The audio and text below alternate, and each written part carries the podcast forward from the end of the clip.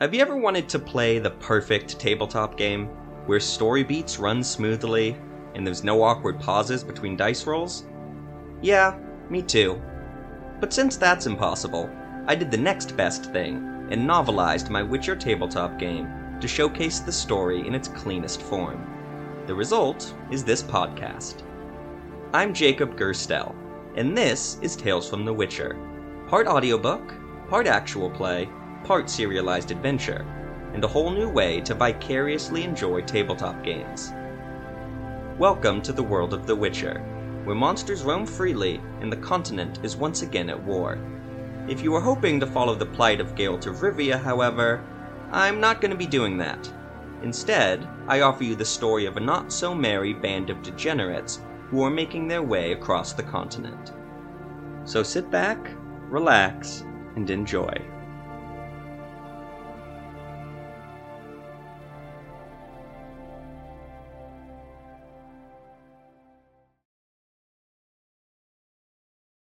Midate.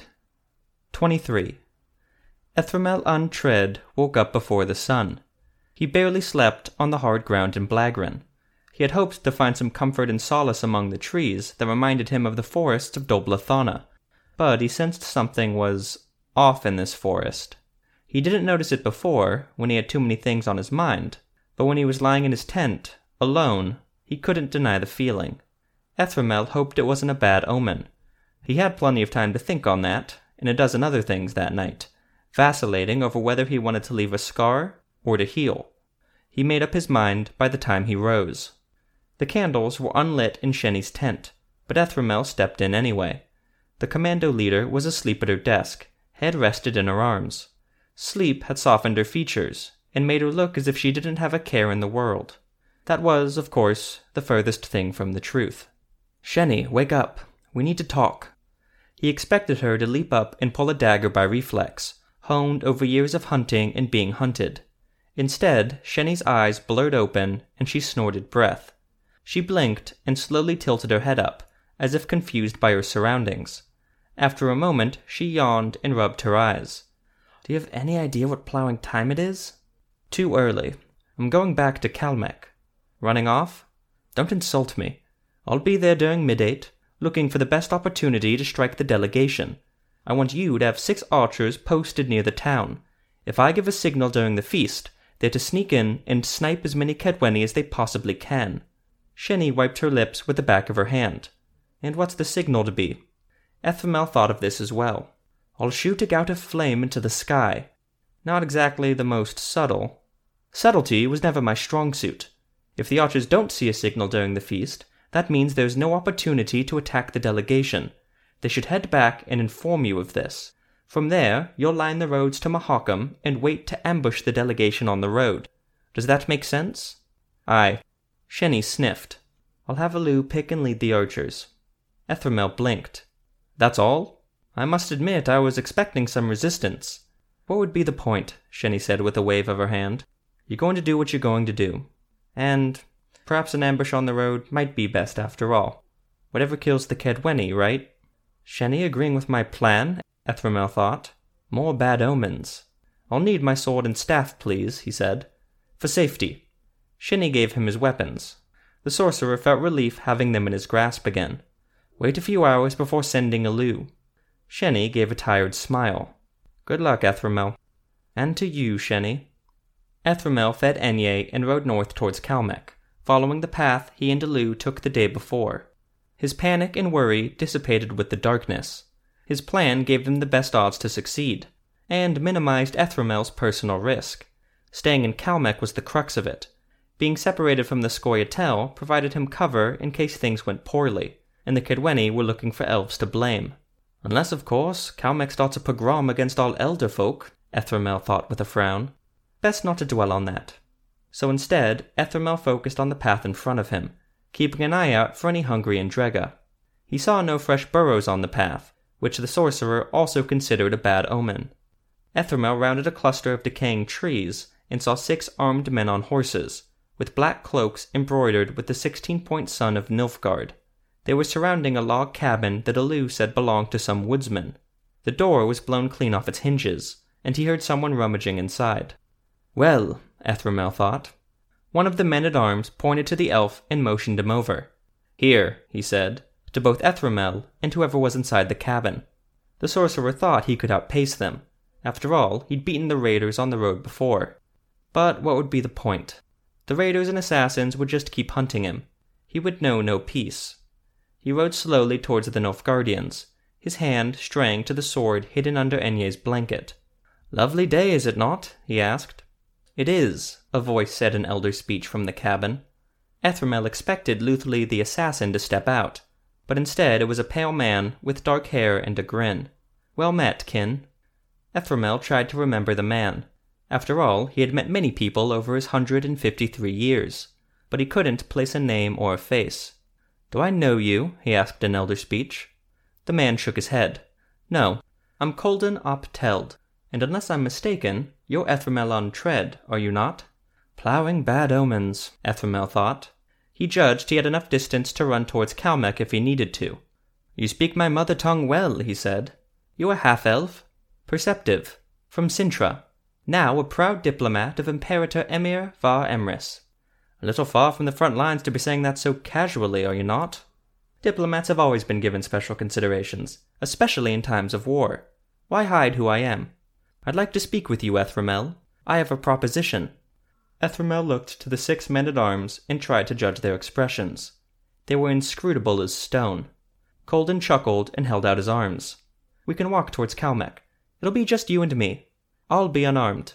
You can carry whatever you wish." "What's the proposition?" Kolden winked. "Something you'll like, but you have to walk with me to hear it." "Then lead on, Kolden Uptold."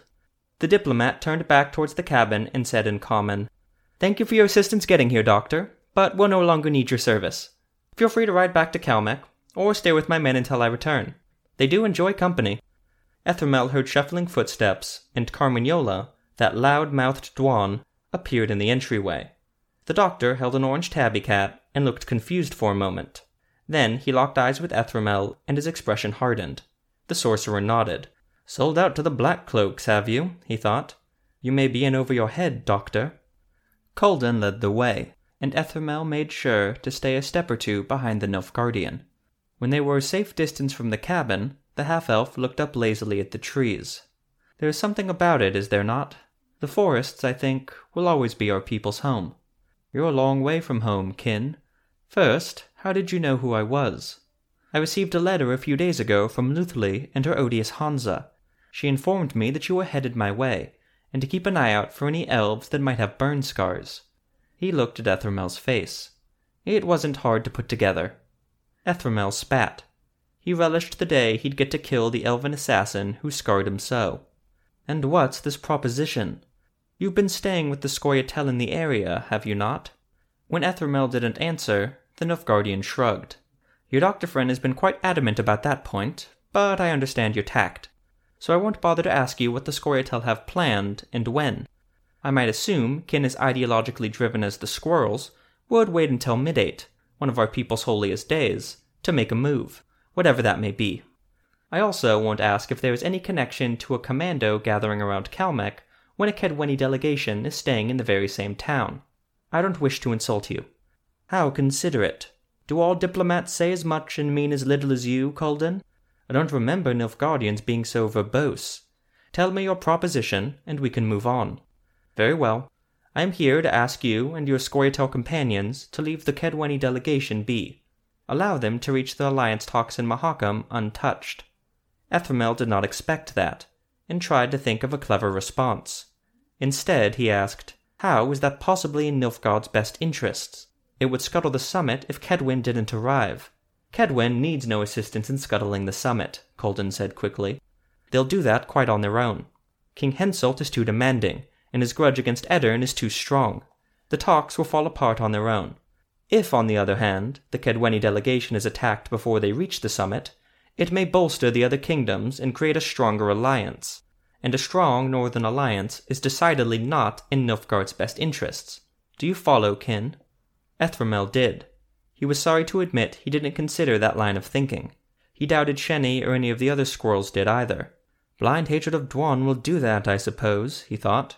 But foregoing any attack on Kedwen would be a wasted opportunity, and who gives a toss about Nilfgaard's military plans. A united North might push Nilfgaard back, as it did in the two previous wars. At the very least, it would prolong the conflict, which meant more dead and weakened Dwan. Ethrimel preferred his own plan, personally. "And what," he asked, "would you be offering in return?" "Something I think you'll appreciate. As one of the Imperator's chosen diplomats, I have certain powers vested in me, powers I can wield as I see fit. Therefore, I am offering you, Ethrimel Ontred, a few things in return. The first is a handwritten letter from me that will allow you to travel to and from Nilfgaardian territory unmolested. The second is a complete pardon for your crime in Toussaint. I'll see to it that Duchess Henrietta sends no more assassins after you. In the eyes of the Nilfgaardian Empire, you will be a free citizen, one who, I might add, enjoys equal rights under the law, unlike here." Kolden stopped, allowing Ethrimel some time to take in what had just been offered. The thought was almost impossible to conceive. He had been on the run from assassins for nearly 5 years, since the last war. For such a headache to simply vanish, it seemed too good to be true. "And one more thing," Kolden continued, "though I must make it clear this is not a binding promise, more a hope of mine. After this war is finished, and Nilfgaard finally brings civilization to the backwards north, we will need strong-willed kin to build a new home for the elves." "They created a home for the elves after the last war," Ethrimel said a little too quickly. "Dol Blathanna was granted sovereignty at the Peace of Sintra. I'm not speaking of an upjumped duchy under the suzerainty of Aedirn. What does Stennis, that boy king, know of our people's plight? No, I'm speaking of a true elven homeland, where our people can be free. All of our people. The Scoia'tael will finally have a home. You'll finally have a home." Kolden took a step closer, and Ethrimel noticed his purple eyes for the first time. Kolden lowered his voice, though they were all alone. "I've been working on this for some time, kin, but I'll need all the help I can get. You're rare. There are few elven sorcerers left, and Francesca Findabair, that sorceress and so-called Duchess of Dol Blathanna, has already sold our people out to the Dwan. But, if another sorcerer was to step in, Ethrimel, you could be a sage for our people." He's feeding you bullshit, Ethrimel thought, but he had to admit the proposition held appeal.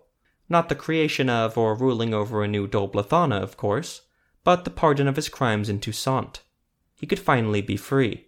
The sorcerer took a moment and gathered his thoughts.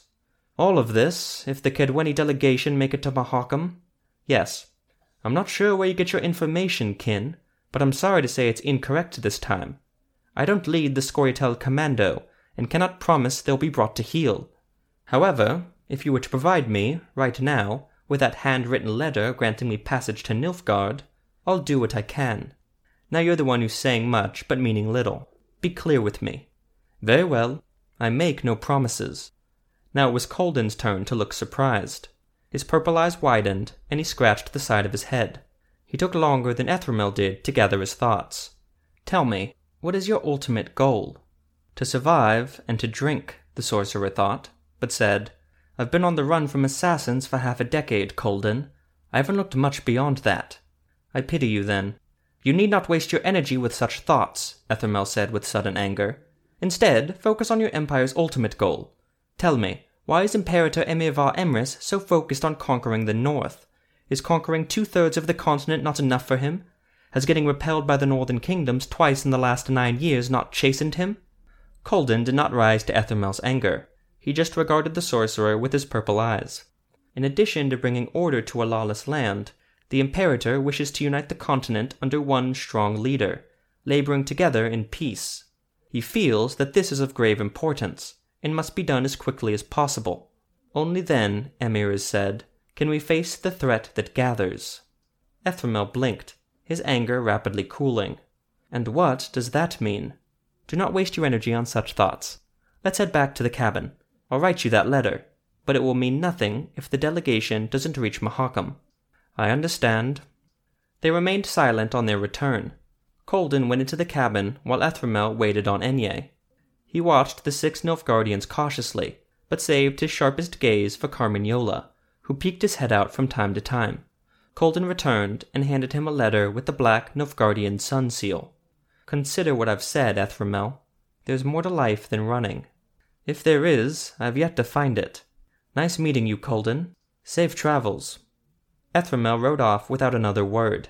He pushed Enye hard, as if trying to outrun his thoughts, as if he could outrun the tempest of emotions raging inside of him. Kolden's proposition was tempting, no doubt about that.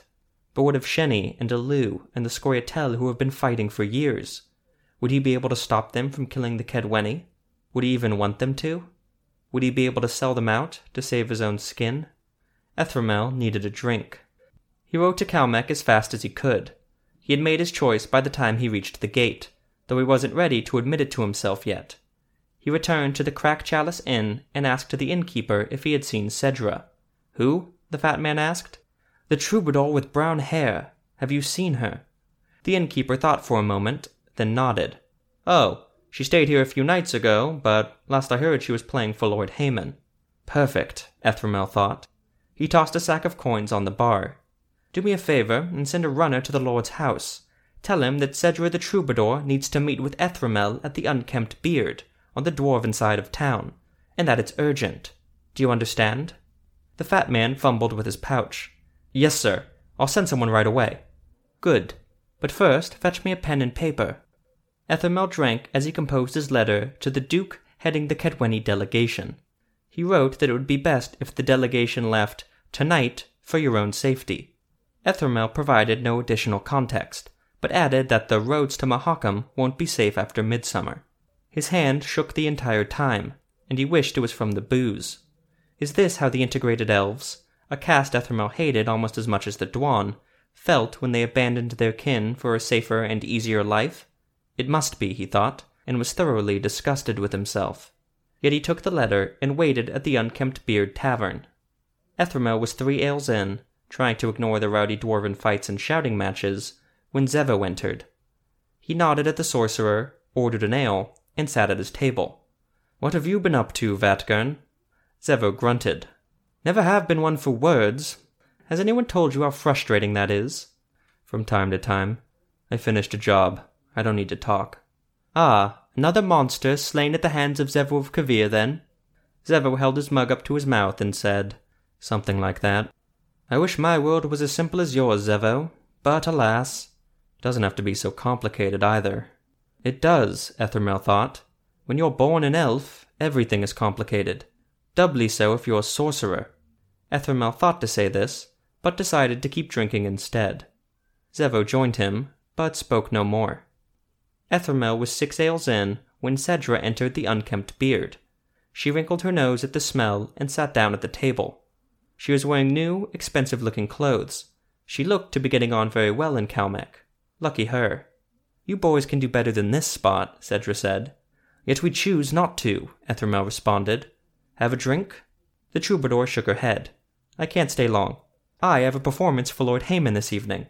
The messenger said the matter was urgent, Ethrimel. What is it?" "Zevo, would you please excuse us?" The Witcher looked at the two, thought to say something, but evidently decided he wanted to stay out of the whole business and left. Ethrimel gave Cedra his letter and instructed her to deliver it to the head of the Kedweni delegation. "Duke Edend?" Cedra said. "Edend's his name, eh? Good to know." "Yes," he said. "You know him, I assume?" "I do." "What's it about?" "He'll know when he reads it. Just make sure he sees it as soon as possible. Within the hour if you can. I'll pay you for your troubles." Cedra held up her hand. "No need. I'm doing all right for myself. I'll make sure the Duke sees it. Will you be at the festival tomorrow?" "I wouldn't miss it." "Then I'll see you there." And Cedra left Ethrimel alone. He thought, at least I saved some coin selling out my own kin. But the thought wasn't funny, so he decided to drink until it was. He, blissfully, didn't remember the rest of the night.